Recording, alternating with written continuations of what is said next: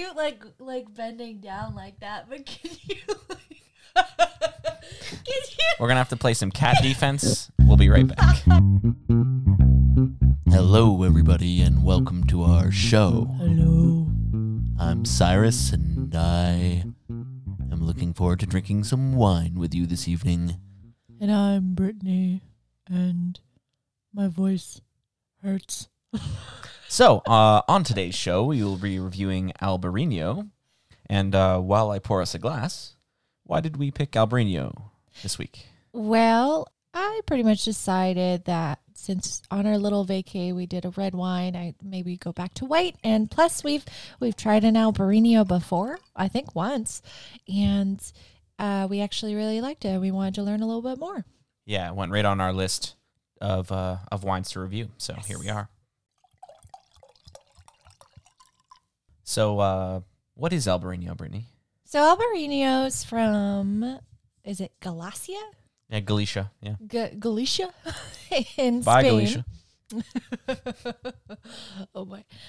In Spain. It's also known as Alvarinho. Alvarinho. What did you just call me? Alvarinho. And that's only if it's in Portuguese. Yeah. And it's from the Minho region in Portuguese. Yeah. Yep. Portuguese. And it's a grape whose origins are a bit cloudy, with some stories saying that the grape was first cultivated by French Cluny monks. George Cluny monks, yeah. In the Middle Ages. I kind of want to go figure out where these Cluny monks are. Cluny is a town in France. Yes. Okay, that makes sense. And so while others say that it is native to northern Portugal, it was brought by from somebody from France, the monks. Yeah. It's a little bit unclear. We got some conflicting stories there. Yeah, very interesting. And it's interesting because it's mostly related to Riesling grape, and it has some of the same tasting notes and characteristics as a Riesling. So that's pretty interesting. Yeah, and I think we'll mention a little bit more later on, but there's a couple other grapes that this is often described as being a little bit like, tasting a little bit like. But there are some, notes that are specific to Albariño that you can kind of use to determine what it is you're drinking if you're drinking blind. Yeah. Well, Cyrus, why don't you kind of describe the bottle for us? Sure. So our first bottle here is a 2017 Albariño from Rías Baixas in Spain, which is right on the border with Portugal. It's called Arcan, and it comes in at 13.5%. This bottle here is something that we found at our local wine importer.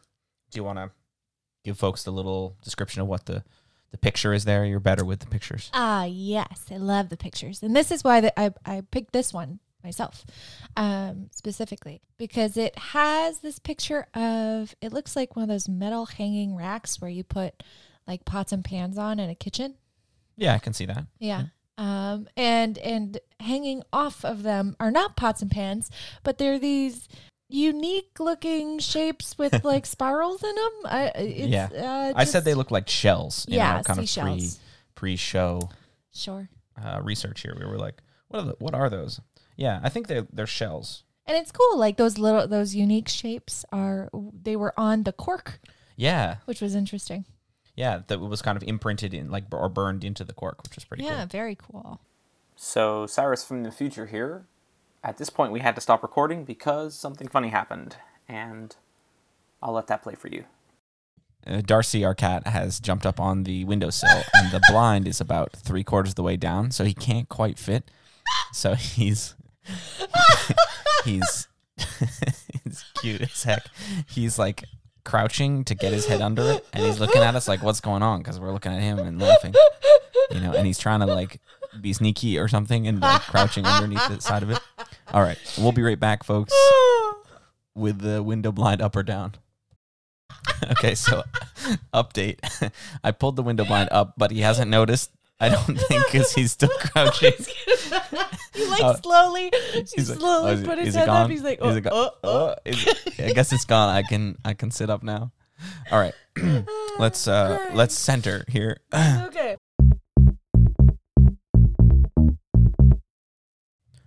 All right, Sire. So can you tell us a little bit about what we can expect in terms of taste? Sure. So our bit of research here has shown that generally Albariño is a pretty minerally, almost salty, light-bodied wine with like citrus and floral notes being the stars. So there's often aromas of peach, pear, nectarine, and tropical fruits like melon, as well as the citrus we mentioned with like grapefruit and lemon notes. Many are also quite floral with honeysuckle, wildflower, and some like beeswaxy kind of smells. Albariño is typically quite dry and quite acidic, as you might have guessed from the citrus description. So sometimes it's even kind of bitter, which I think we'll talk about a bit more later, but that bitterness is something that's characteristic of Albariños in general. So it's almost never aged in wood. So you're not going to get the oaky. Yeah, but, well, probably not. Occasionally, some producers have experimented with those kinds of techniques, and I don't know. We didn't look these ones up to know whether that's the case or not, but I guess we'll have to try and guess. And I have to see. But I guess it's getting a bit more common as basically the popularity of oaked Chardonnays has kind of spread to some other wines where people really like that kind of wood aged taste. And even though these wines aren't traditionally done that way, it's getting a little bit more popular. So it's possible, but unlikely. I can't argue with that logic. Yeah, same. Why don't we just get in here and smell this? Let's get a sniff. Yep, acidic for sure.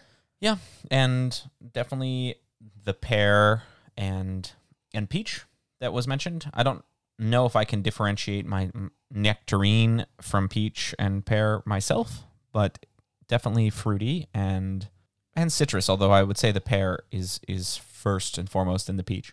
Yeah, I agree. It's funny thing. I don't know why, but it's kind of giving me a Pine Sol vibe. You know what Pine Sol is? I don't. Go on. Yeah, that cleaning solution, Pine Sol. It's like that very clean smell, like the lemon. I think it's lemon. Okay. It does smell clean. I'm interested to see how this tastes. I think that it would be, from our description, we said before, it's like minerally, super dry, super acidic. This does smell and like light. This smells a little bit more full-bodied and a little bit more alcoholic and less bright than I would have expected from that description. So why don't we get in here and taste it? Yeah, I want to put it on my tongue.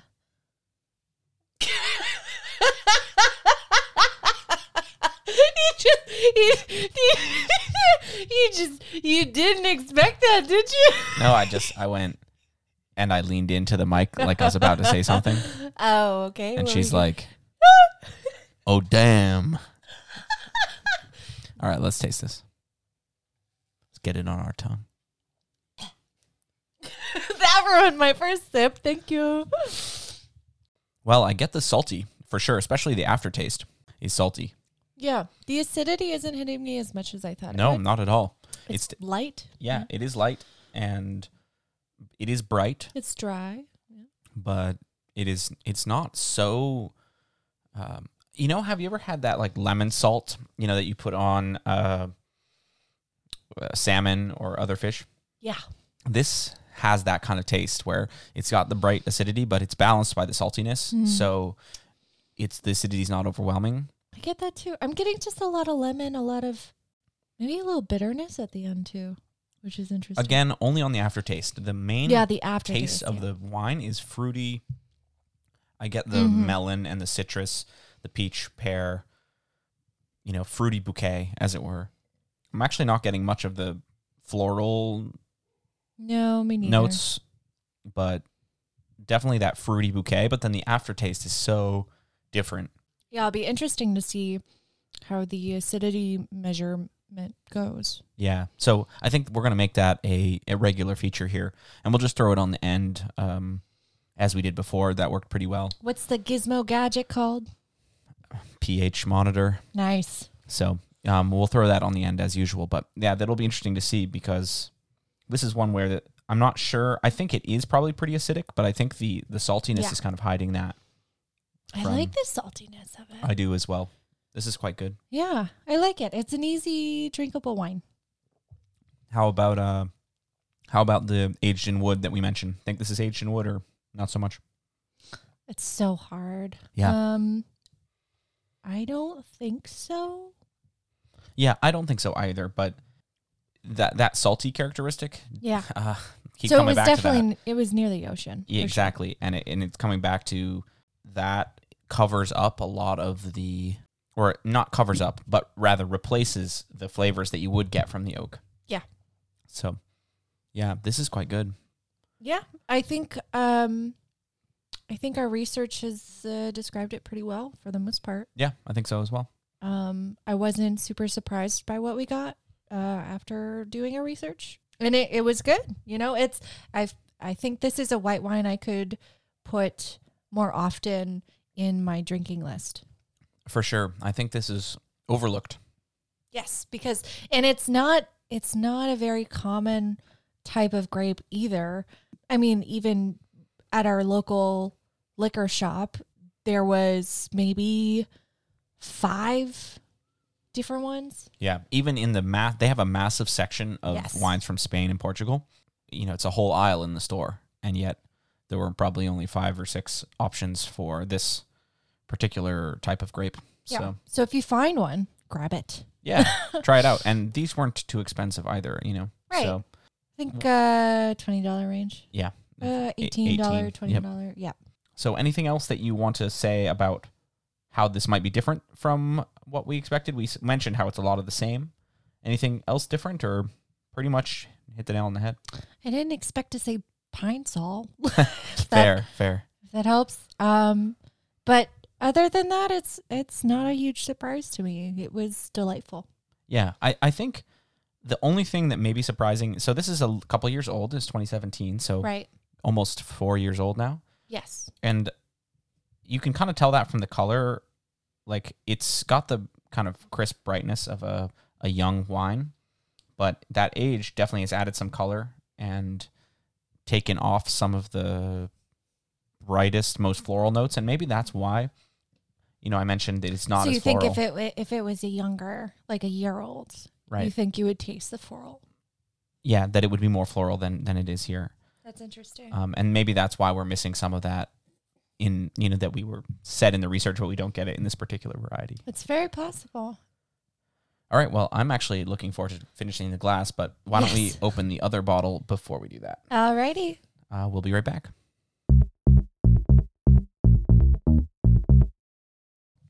Alrighty, we're back.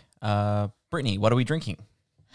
Okay, so for our second bottle tonight, we have a 2018 Alvarinho from Freixo, Freaky Freixo, in Portugal, which comes in at 13% alcohol.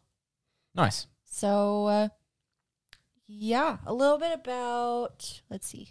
A little bit about the bottle. Why did you pick this one, Cyrus? That's a good question. I wanted something that was from Portugal because our first one was from Spain. Right. And there were only a couple options. This one, hit the price point that we're trying to go for, you know, in the sub-20 range. And B, I, you know, as we've discussed before, like the kind of simplicity of the label. Mm-hmm. It's a, you know, plain white label with a coat of arms on there, and yeah, I think that pretty much sums it up. Yeah, and then the name of it is where the grapes come from, Freixo. Yeah, so there isn't a specific name to this wine. It's just the name of the estate where the wine is comes from. They make an Albariño, and so this is the Freixo Albariño. Very simple. So one of the interesting things that we found about Albariño in our research is that it's grown in a little bit of an unusual way compared to many grapes. So the freaky, a freaky way, you might say. The vines are trained up a trellis system or like a stone pergola to keep them high off the ground. So because these grapes are growing in a pretty wet climate, like the Atlantic coast of Portugal, for example, near the ocean. Yeah, this trellis system has to protect them against rot, because otherwise the kind of wet climate will lead the vines to rot. So I don't think I've ever seen grapes grow that way. Although your parents did grow some grapes like on their, was it like a gateway kind of thing? Yeah, they had a little, an arbor. So it was up, but it wasn't, you know, like a trellis. Or and anything. It wasn't 15 feet off the ground. Right, that's true. This kind of reminds me of the way that hops are grown. If any of our listeners have ever seen those kind of trellis systems, this is very similar to that. It's where very cool. It keeps them off the ground, yeah. Brittany, where is Albariño planted? Like, where can you find this grape? So it's usually planted in Spain and Portugal. You know, first wine was from Spain, second wine's from Portugal. And it's rarely found anywhere else, really. But in recent years, a few plantings have been started in like South America, and California. With something around 300 acres planted in California compared to the 16,000 acres for Pinot Gris and 100,000 acres for Chardonnay. Wow. That is a ton. So, yeah, only 300 acres. It kind of shows you. So it's slowly making its way. Yeah. But not as popular as Chardonnay. Yeah, and it has a kind of, as we mentioned, a pretty unique climate that it's growing in, you know, where it's so wet and still warm in Portugal and Spain. And so to kind of recreate that elsewhere is a little tough, but some portions of South America, like the coast of Chile, for example, can kind of recreate that in a little bit of a different way, but people are trying to just, you know, try it elsewhere and see. Maybe it won't taste exactly the same, but it'll still be an interesting experiment. So yeah, very cool. So Cyrus, why don't you tell us a little bit more about the grape itself? Yeah, so we found some interesting research about rather just comparing Albariño, the actual fruit, to other grape and kind of varieties. And Albariño is very small comparatively, which means that in order to get enough to, enough to make wine with, you need to harvest a lot, and that means that the skin is comparatively thick to other wines, which means you're going to get a lot of skin in the wine when you're doing the maceration period. So that thick skin is what kind of results in that bitter raw almond or like citrus pith kind of bitterness that we talked about before, and it gets even stronger if you leave the skins in for any amount of time. So when we did our Barolo episode, we talked about how the maceration period there, where they leave the skins and vines in with the wine, could be up to 30 days. And with Albariño, you usually don't go more than a day or two, max, usually a couple hours, because that bitter undertone is pretty strong. And that bitter undertone is one of the ways that sommeliers can kind of tell Albariño apart from similar tasting wines like the Riesling that it's related to, or Sauvignon Blanc that has some of that kind of same stuff. Yeah. The grapes are poquito. Yeah. There's my Spanish for the day. And we didn't write it down, but something that I remember that I read, since it does have a thicker skin, it allows for a longer aging period. White wines don't age very long, 1 to 2 years max. But these Albariños, they can age 3 years up to 5 years. Cool. So very cool. Yeah, and I guess that maybe explains our first one there, which was a little bit of a older one. It was almost 5 years. Well, I guess it was 4 years old. Yeah. So. I wonder how dark it would be if it was 5 years. Jeez. Yeah, it is a pretty dark yellow color. What about food pairings, Brittany? Yes, I love that I get to do this every time. So food pairings, usually a lot of seafood. Love that. Mostly because of the salty notes in the Albariño. Checks out. It makes a good pairing for seafood. So get your crab, get your lobster, get all that good stuff. And it also goes well with like lighter meats too.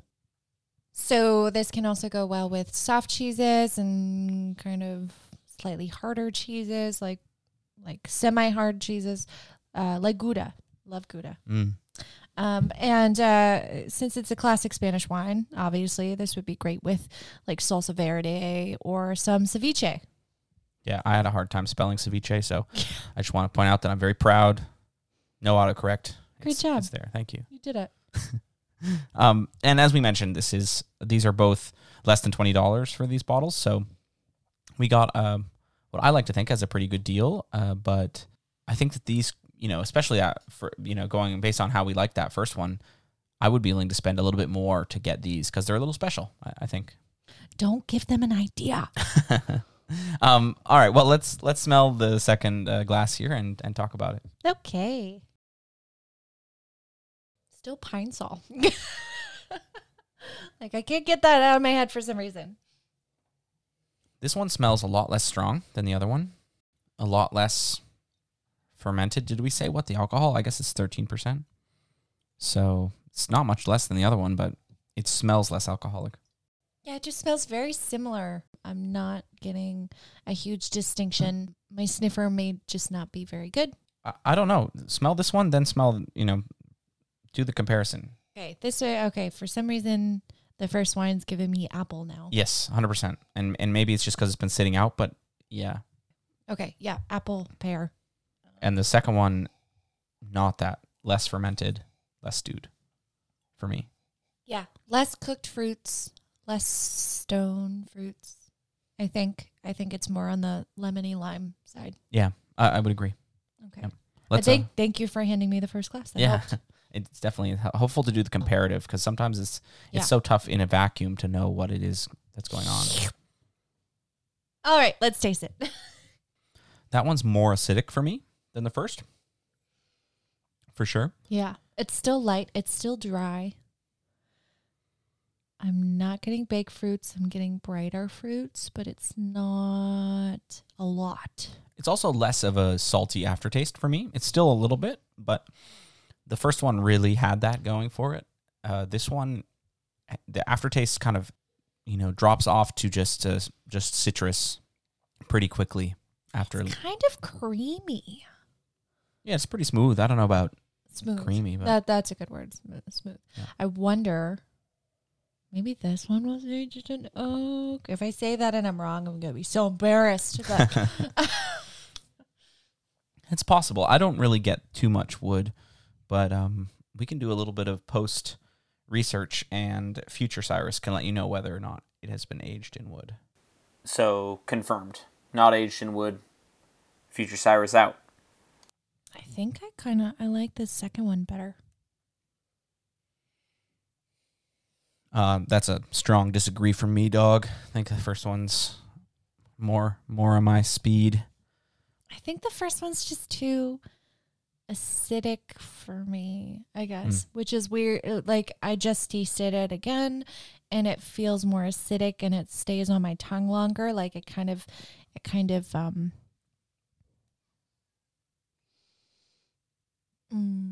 my tongue is, like, tingling, that's the word, tingling with the acidity longer than the second one.